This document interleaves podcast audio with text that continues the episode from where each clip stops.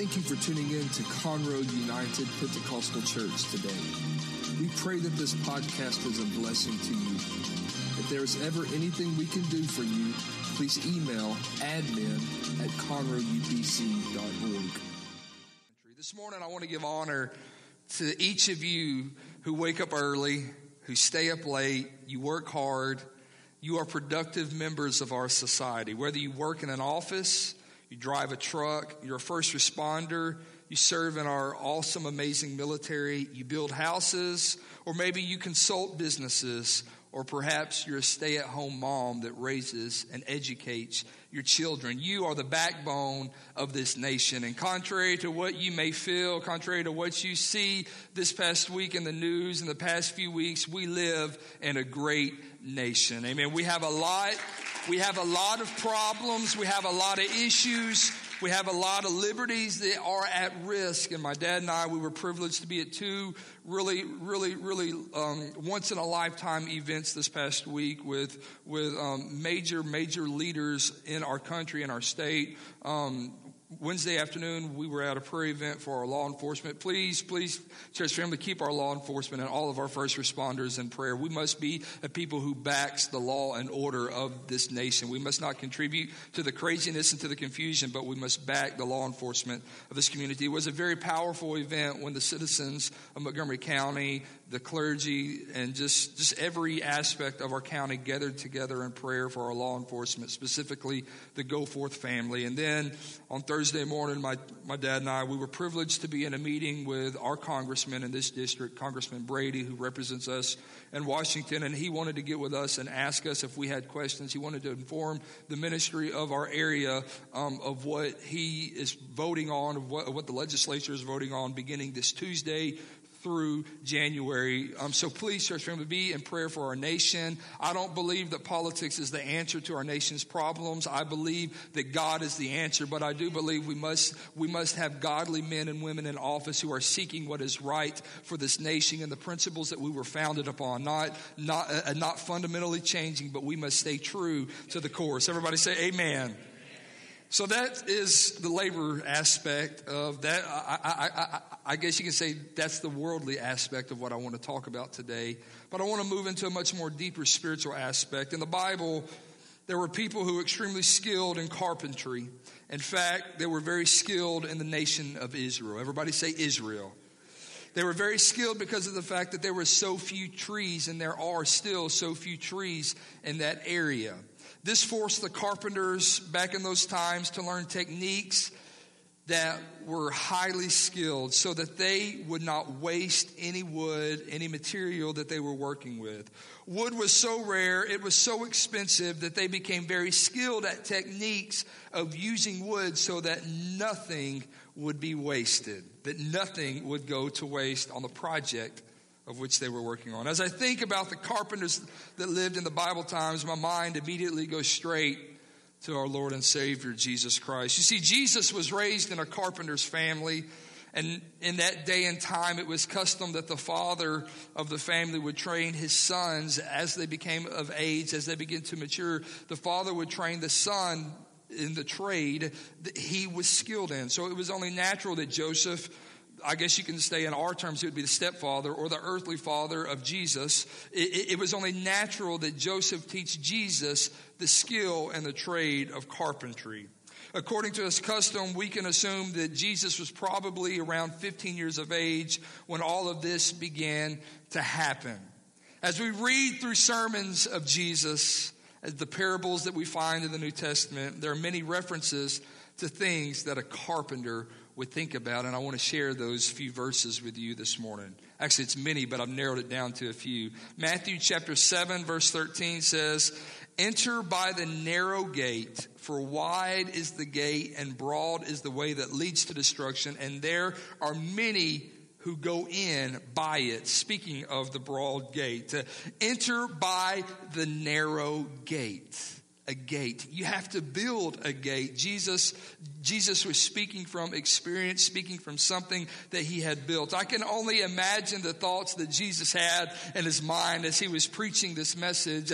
I can only imagine the thoughts that went back to when he was just a boy and he was learning the art, the skill, the craft of being a carpenter. And, I, I'm sure, I'm sure his mind went back to the very first gate that he ever built, the very first project that, that he ever worked on. We, uh, we can go deeper to Matthew chapter 7, the same chapter, verse 24 where Jesus says, Therefore, whoever hears these sayings of mine and does them, I will liken him to a wise man who built his house on the rock, who built his house. We see this theme of carpentry, of building. Matthew 21 and 33. Here, another parable, Jesus says, there was a certain landowner, there, there was a certain landowner who planted a vineyard and set a hedge around it and dug a wine press in it and he built a tower. He built a tower. It's very, it's very clear to us that Jesus thought in the terms of building, and perhaps that's why he's built the greatest church the world has ever known.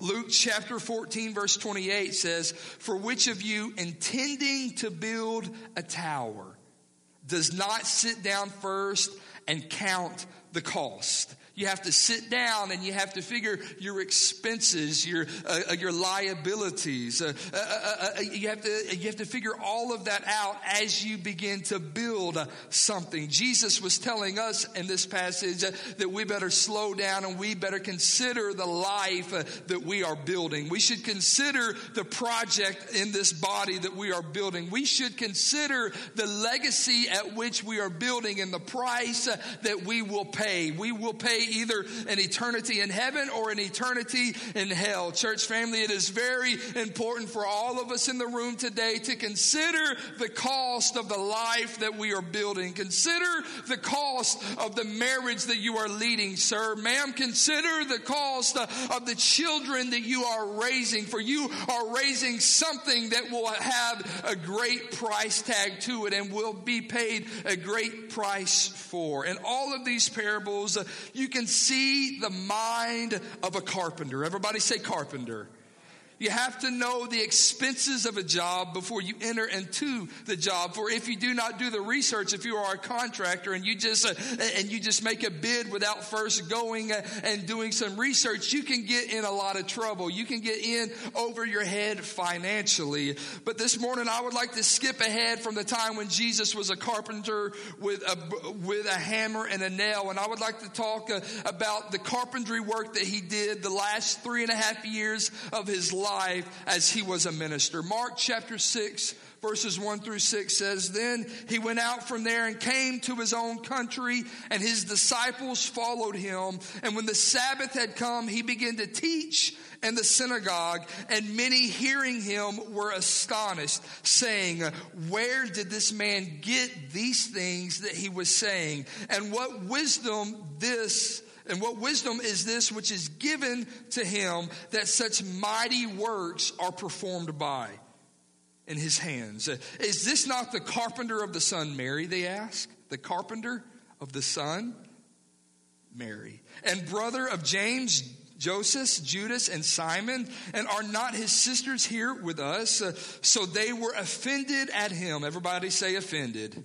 They were offended at Jesus, but Jesus said to them, A prophet is not without honor except in his own country, among his own relatives, and in his own house. Now he could do no mighty work there except that he had laid his hands on a few sick people and healed them, and he marveled because of their unbelief. Then he went about the village, all of the villages in a circuit teaching. So he was he, he, he was on a circuit roaming the villages teaching. I want to focus right now on verse number three though. After initially being enthralled with his message, the people in the synagogue began to become skeptical or maybe even cynical. And they said, Is this not the carpenter? Is this not the son of Mary? And he's telling us uh, that he is the Messiah. This can't be. he's a carpenter. We remember him growing up. We watched him for 15 years as he repaired our furniture, as we brought things to him to fix, and he came to our house and he built things. This man is not the Messiah. This must be a false uh, prophet. Uh, you see, all of this, all of these questions uh, was based around one concept that they rejected Jesus. And church family, Jesus might not come in the package or, or the situation situation that we want him. Uh, but regardless of how he comes, we must always accept him uh, as the sovereign Lamb of God. He is and always will be perfect. So your situation might not be what you wanted.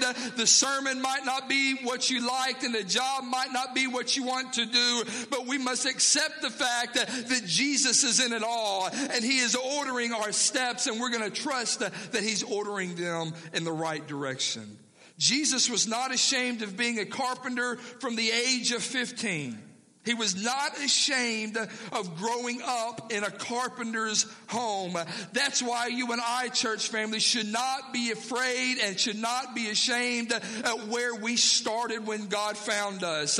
God might have found you in a drug house. God might have found you in a bar. God might have found you with a needle in your arm. God might have found you with your fist up fighting. But wherever God found you, you do not have to be ashamed of the work that He has begun.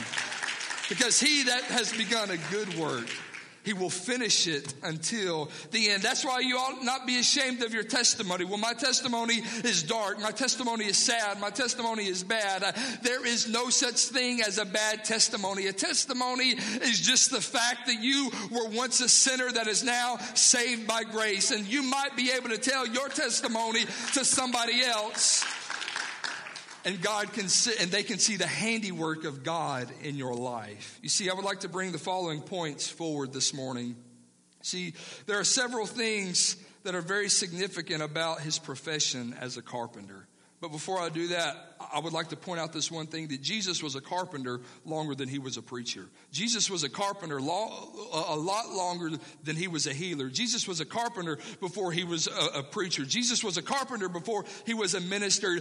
Don't despise where you are right now because you don't know where God has taken you. You don't know what God has in store for your life. You might feel like you are in the middle of the fight of your life and you don't feel like it is ever going to end. But church family, hear me this morning. Hear the words that I am saying. God is leading you and God is leading this church towards an awesome revival. He is leading your family to something great. He is leading your life to something great. If you just be faithful, if you just hang on, you will see his promises through. Don't doubt the process. You might can get tired, you might can get angry, but don't sin. Just trust the process that God has your life on. Can I get an amen?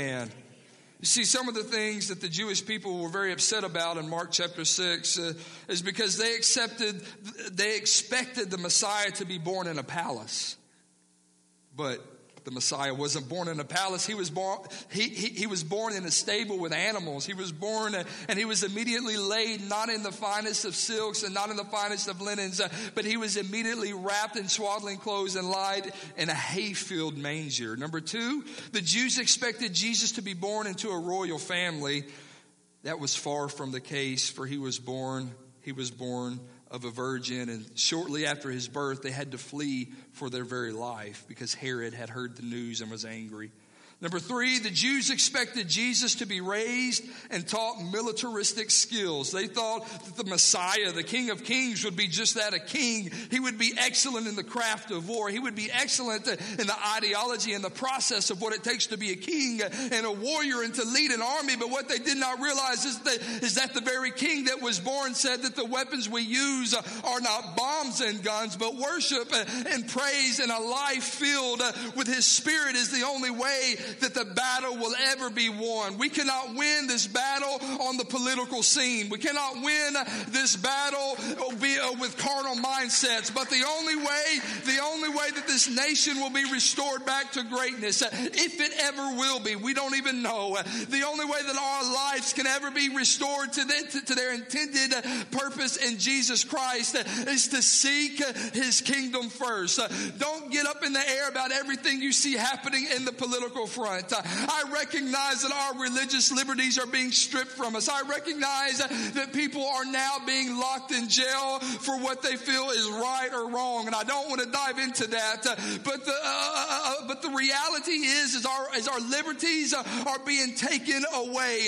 But when I think about Jesus, Jesus was crucified because he broke the law. Uh, uh, the apostle Paul, all, all, of the apostles were, uh, they were stoned, they were beheaded, they were cast on islands to die because they broke the law, not because they had no respect for the government in which they lived, for they did, but they had a much higher respect for the law of the kingdom in which they now operate in. Church family, we must respect the laws of this nation. We must uh, recognize that they are sovereign and we should never break them uh, unless it comes to something that directly contradicts uh, the word of God.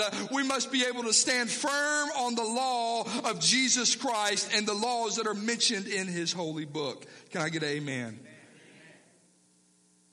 It didn't happen the way that the Jewish people wanted to happen. Jesus wasn't born in a palace. He wasn't born into a royal family. Jesus was not trained as a soldier or a military leader. He was trained to be a carpenter. Why? Why would the King of Kings and the Lord of Lords just be a carpenter? You can't win a war being a carpenter. You can't win a war knowing how to build a table. You can't do this. You can't be a king and lead an army like that. But you see, Jesus wanted to identify himself with the common people of who he came to save. That's something we must never forget. Jesus came to save us. Every person, he came to save us. So the significance of Jesus being a carpenter, it's tied to two really important things, really three, but I want to focus on two. I'll hit on the third one at, at the close of this message. But the first two things, the significance of Jesus being a carpenter a carpenter, the King of Kings, the Lord of Lords, the person who sets up kingdoms and tears down kingdoms, being a carpenter. That does not make sense. The carpenter might be a powerful person in one, in one particular industry, but he is not a mover and shaker of society. But why would Jesus be a carpenter? I think, I, I think it's important to recognize the two things, uh, the two significant things why, uh, uh, uh, why God chose, why God chose to come and become a carpenter is number one, because carpenters fix things. They rebuild. And number two, they create things out of nothing. And can you testify of that in your own life, church family? Can, uh, can, uh, can you just look back right now over the course of your life and recognize where God has fixed you?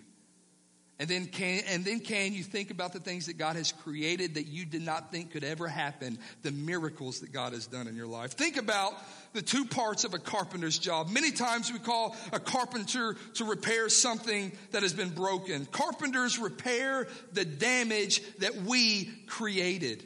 Does that not sound familiar with this God that we serve. Just as he was in the natural, so he is in the spiritual. No matter where you are, no matter what circumstance you find your life in today, church family, Jesus can fix your problems. Jesus can fix your soul. Jesus wants to fix your soul.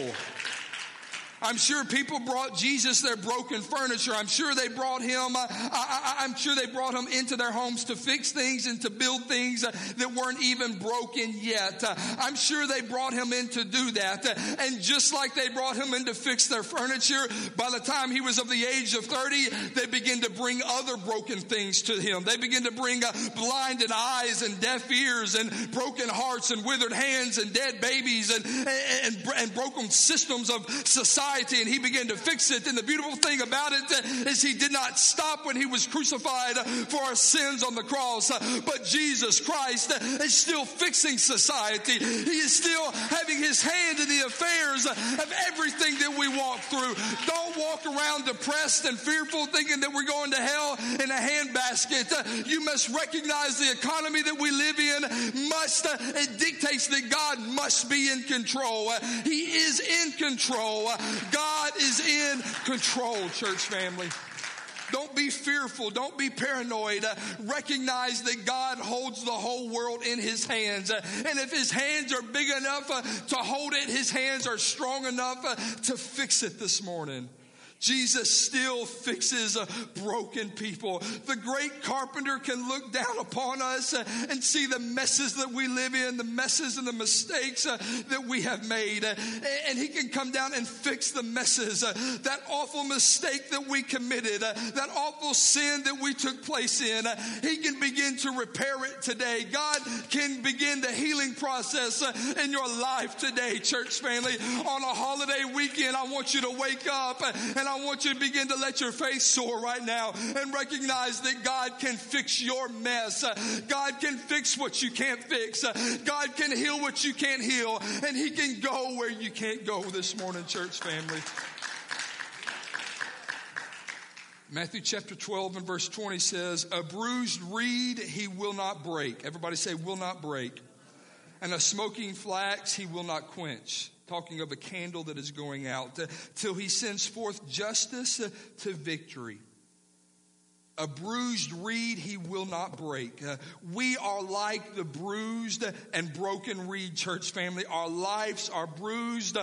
Our families are battered. Our finances are shaken and bruised. We don't know what we're going to do. But one thing you can have trust and confidence in is God has not come to destroy, but God has come to fix. Uh, the Lord is in the house this morning, church family, to fix uh, whatever needs you have, uh, whatever situation you're walking through. He has come to fix uh, your needs. I, I, speak against the mentality that we have that says God can't move on a holiday weekend. Uh, church family, God can move uh, today.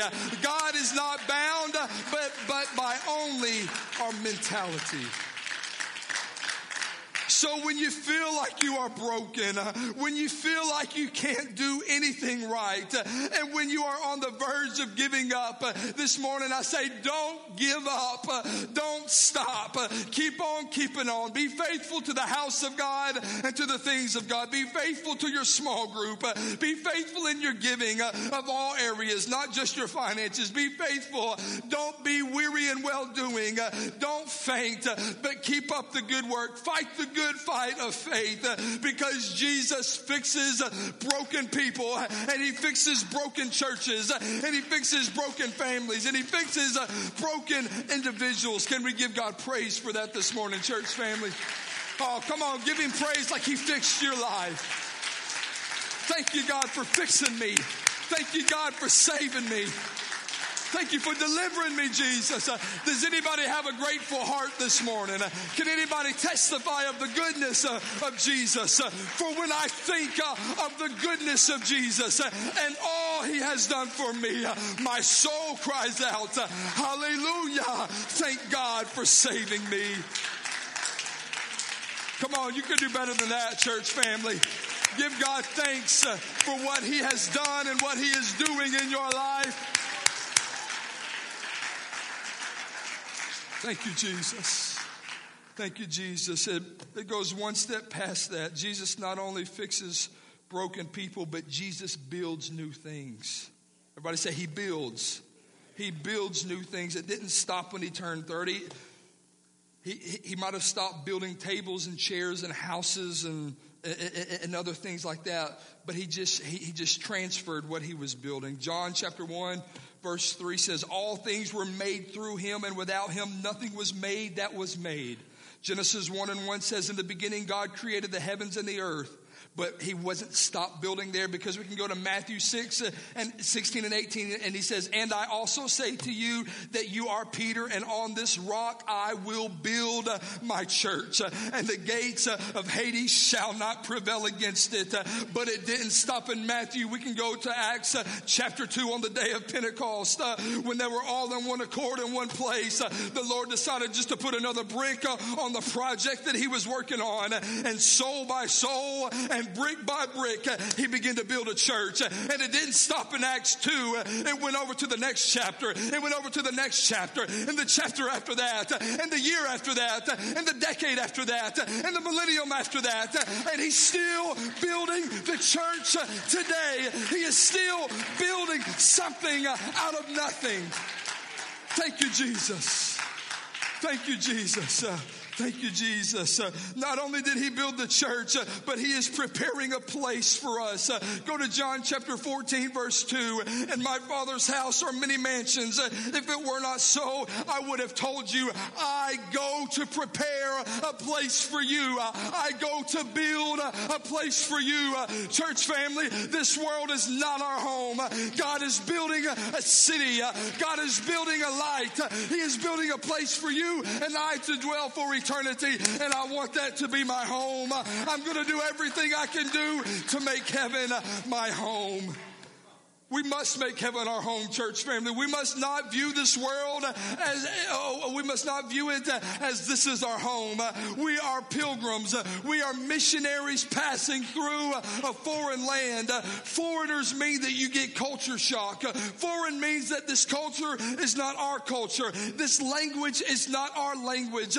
This way of living is not our way of living. I am living for a greater purpose. I am living for a greater reason. I am living for for a greater city. I am living for a greater person, and his name is Jesus. Some call him wonderful, others call him counselor, others call him mighty God. Some say he's the rose of Sharon and the lily of the valley.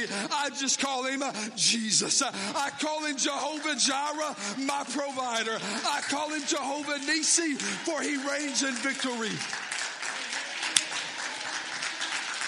That's who he is. That's who he is, church family. And thirdly, thirdly, I want to talk why do carpenters fix things and why do carpenters create things? What's the reason? What's the why? We know what they do, but why? The reason why they do that is because they see things differently. Everybody say they see differently. They see differently. They see differently. You and I may look at a piece of wood and see all that is wrong in it. Have you ever done that? Gone to the hardware store? Why is that wood? Why is that two by four there? That can't be used. A big old knot in it. It's cracked. It's not the same dimensions. It's bowed. It's curved. It doesn't. This isn't going to work. That's not how carpenters see things. Carpenters look past the issues and see a solution. Everybody say solution. Carpenters see the potential and not the problem.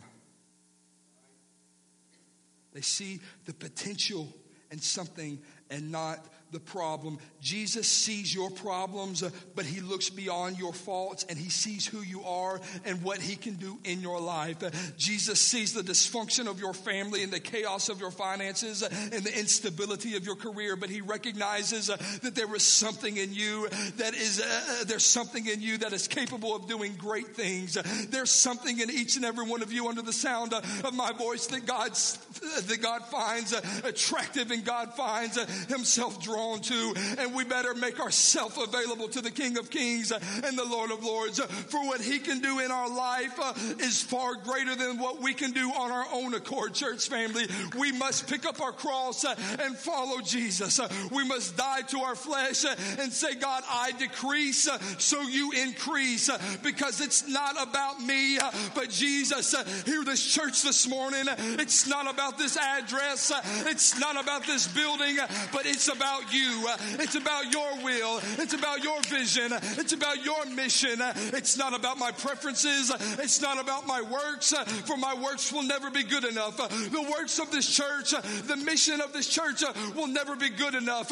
But when we surrender ourselves to God, the great carpenter can build something beautiful, something amazing that we can ever do on our own accord. Carpenters look past the, the issues. That's why it's important, church family, for you to look past the issues of the neighbor sitting down the pew from you. We know they have issues. We all see their issues. It's like a big old sore thumb sticking out. And so are mine, and so are yours. But we must look past the issues and the shortcomings and the failures of our peers and our friends and loved ones in this church. And we must recognize that God has brought them here for a reason. God has a plan, and in his master plan, the plan for their life is to be intertwined with our life. And we must look past the faults. I don't understand why some people in the church like to focus on the faults and the problems of people and the church itself. We have to look past that and we have to realize that God is building the house. Unless he builds the house, we labor in vain. He is building, he is creating, he is manufacturing something that we can never imagine, but it will be beautiful. Trust the process, church family. Trust the process for your family. Trust the processes uh, and the, uh, uh, for your finances. We have to look past the problems and we have to see solutions. We must be solution oriented people. Solution oriented people. Solution oriented people. This past week we were at a meeting and the congressman he, he, he, he, informed us of what was taking place and he opened up the floor and he said what do you have questions about? What, uh, uh, uh what do you not understand? What are the problems? And people begin to uh, people begin to list their problems. People begin to say well this is what i don't understand. This and that this and that. Uh, and then our pastor i was so proud of him. He spoke up uh, and he offered some solutions and he talked about trust and servant leadership. And the congressman a very powerful man turned his back on all the other pastors that were there and turned and he had a conversation with our pastor because he recognized that we weren't looking and focusing on what was wrong, but we recognized that trust can fix the issue. Church family, if trust can fix the issues that you and I have, if we can work out our personal differences and we can begin to trust each other, how much more can God fix our issues when we put our trust and our confidence in Him? We must trust Him that He is building a good work.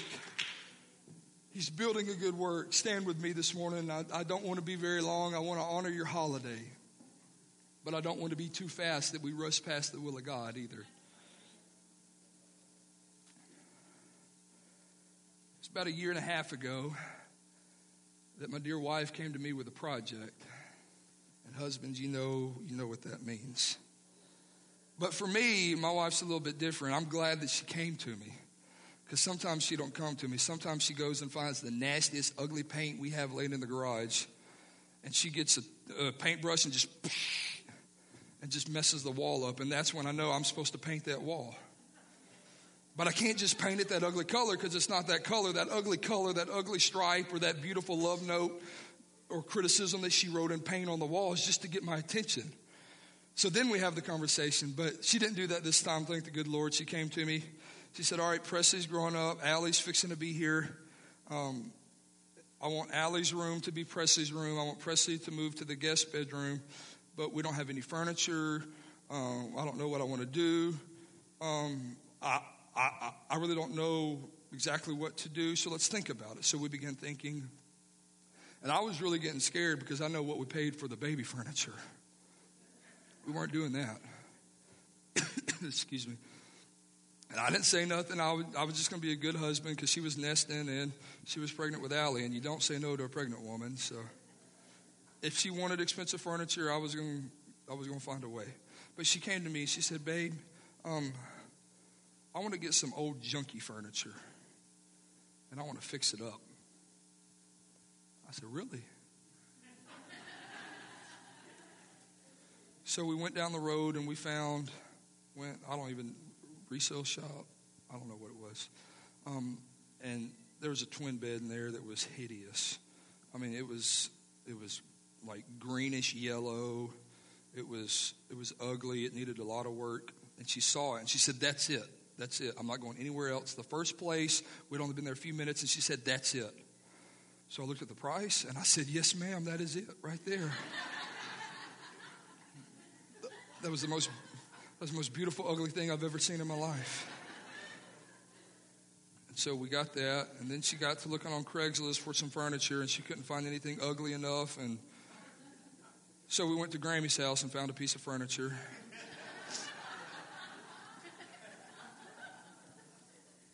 and Grammy gave us our inheritance early. And uh, she gave us a chest of drawers. And uh, I, I didn't know because that wasn't looking like the bed, and I wouldn't. We we got some we got a gap we got to kind of fix and bridge this thing together. Um, and so my little five foot nothing expecting wife went to the paint store and got some paint. And we had all this furniture out in the garage. And for days, my wife was out there working, working. And I didn't dare go over there because if I went over there, I was going to have to work. And if I had to start working with her, we were going to start fighting. So I just, happy wife is happy life sometimes. So we began that process of transforming Presley's room, and it all came together, and it's beautiful. But all because there was a nested mama that had a vision of something that wasn't, that wasn't. It wasn't created yet. It, what she saw was ugly. What she saw, what we had, nobody wanted it. But yet she somehow did a work on it and tied it together, and we have a really cool. It's kind of a, kind of like a throwback room. Um, airplanes and just it's it's just it's it's cool. It's cool. I wish it was my room sometimes. Um, but that all happened because she had a vision of something. As the artist, as the carpenter, she saw something. She saw a work that she could do to make something that wasn't super attractive, to make it very attractive. That's something you would see in a magazine. I think Jesus looks at us the same way, church family. I think he looks at us the same thing, and he sees the potential in which we have. And it might take some work. We might not be able to go straight into the house. We might not be able to go straight to the platform. We might not be able to go straight to the Sunday school class. We might have to do something else around the church at first. But he has something. He has something that where he can begin a good work and he can move us into the house pretty quick. And that's what he wants to do with your life. It starts with salvation. See, Jesus Jesus chose to die on a cross, you know? I mean, he didn't say crucify me, but I mean, he could have been stoned, he could have been beheaded. King Ahab in the Old Testament, I believe it's 1 Kings 22, he was shot with arrows. There was all kinds of great men that were persecuted and killed and murdered. Um, but Jesus chose to do something that was real familiar to him. For he was born in a wooden stable and laid in a wooden manger. And then when they took him home, he immediately had to flee because Herod was after him. But then it became safe for him to come back. And when he came back, he was just an infant. He was just he, he was just a little boy, and he would hear the sound of a hammer meeting a nail, and he would hear the crunch and the crack of that nail driving into the wood, and he and, and, and he was familiar with that sound, and so he became a 15 year old, a 16 year old, and a 17 year old, and he began doing that very thing himself. And so at his death, uh, as being the carpenter, the great carpenter that fixed things uh, and repaired things and created things, he recognized uh, that he must go out just like he came in, and he died a carpenter carpenter's death with a hammer meeting a nail and a hammer piercing uh, his body going into a, and going into a wooden cross. Uh, the very way in which he came in is the way he went out. Uh, but it was so much more powerful than that for when that nail went through his flesh and that blood began to run. That blood was not running to kill him.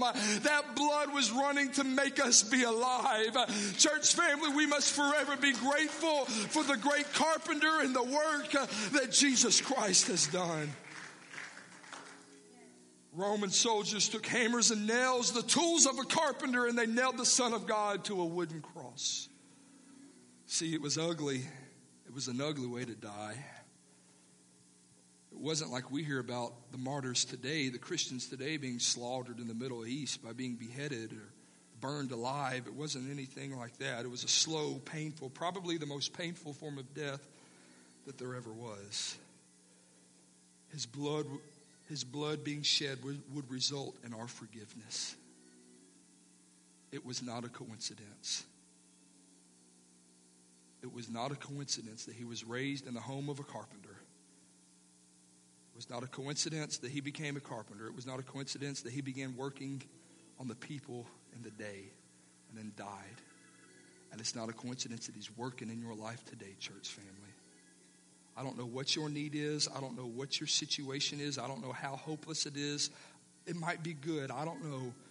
But one thing I know is Jesus wants to make it even better. God, I pray in this room today, God, that you can minister to the hearts of people in this room today.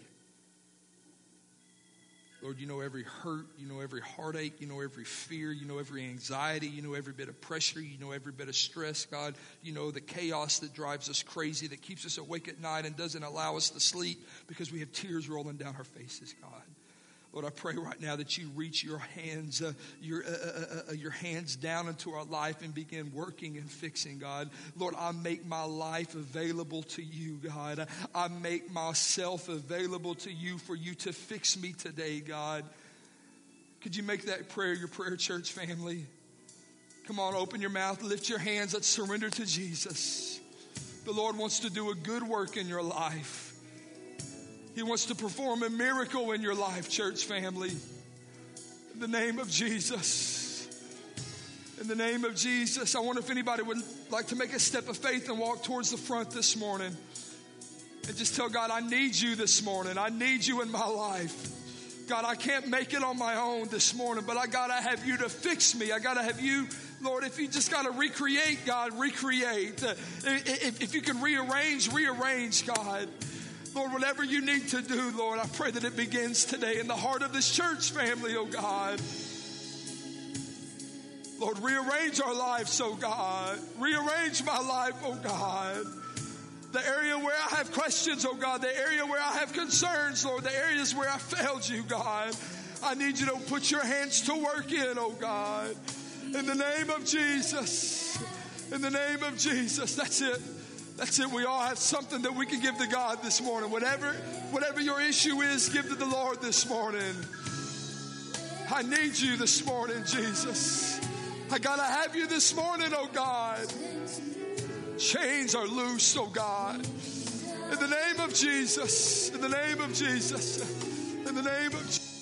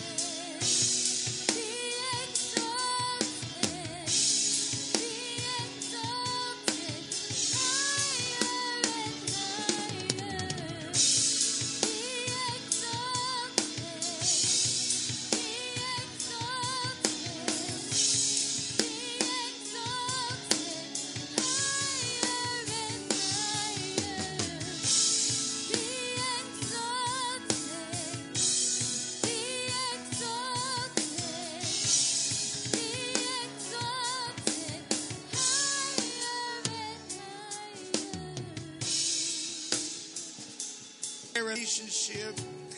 Lord, would you build me over anew? Would you rebuild me, remanufacture me?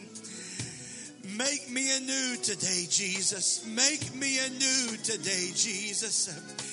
Hallelujah. Work on us, Lord. Work on us on the inside. Work on us down deep.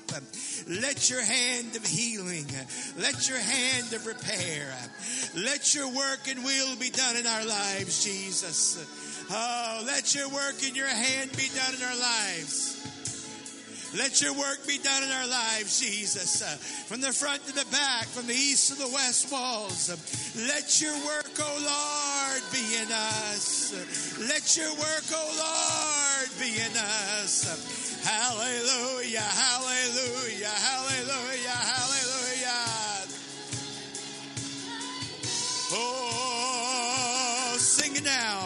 No other name, no other name I know, no other name, no other name I know, no other name, no other name I know, no other name, no other name, no other name. Remake me, Jesus.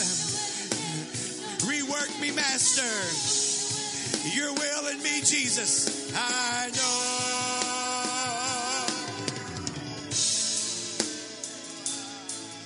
Oh, we love you, Jesus, and we worship you, Jesus, and we magnify you, Master. Hallelujah, hallelujah. We love you, Lord. We love you, Lord. Amen, amen. Amen, amen. And just think, just think, that carpenter